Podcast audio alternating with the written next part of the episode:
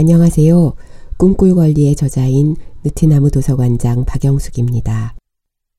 지난 16년 도서관에서 우리 가슴을 뛰게 만든 사람들의 이야기를 들려드렸습니다. 그동안 혹시 가까운 도서관을 찾아보셨나요? 당신의 꿈에 말을 거는 시간이었기를 바랍니다. 그리고 당신이 얼마나 존엄한 존재인지 기억하시기를 바랍니다.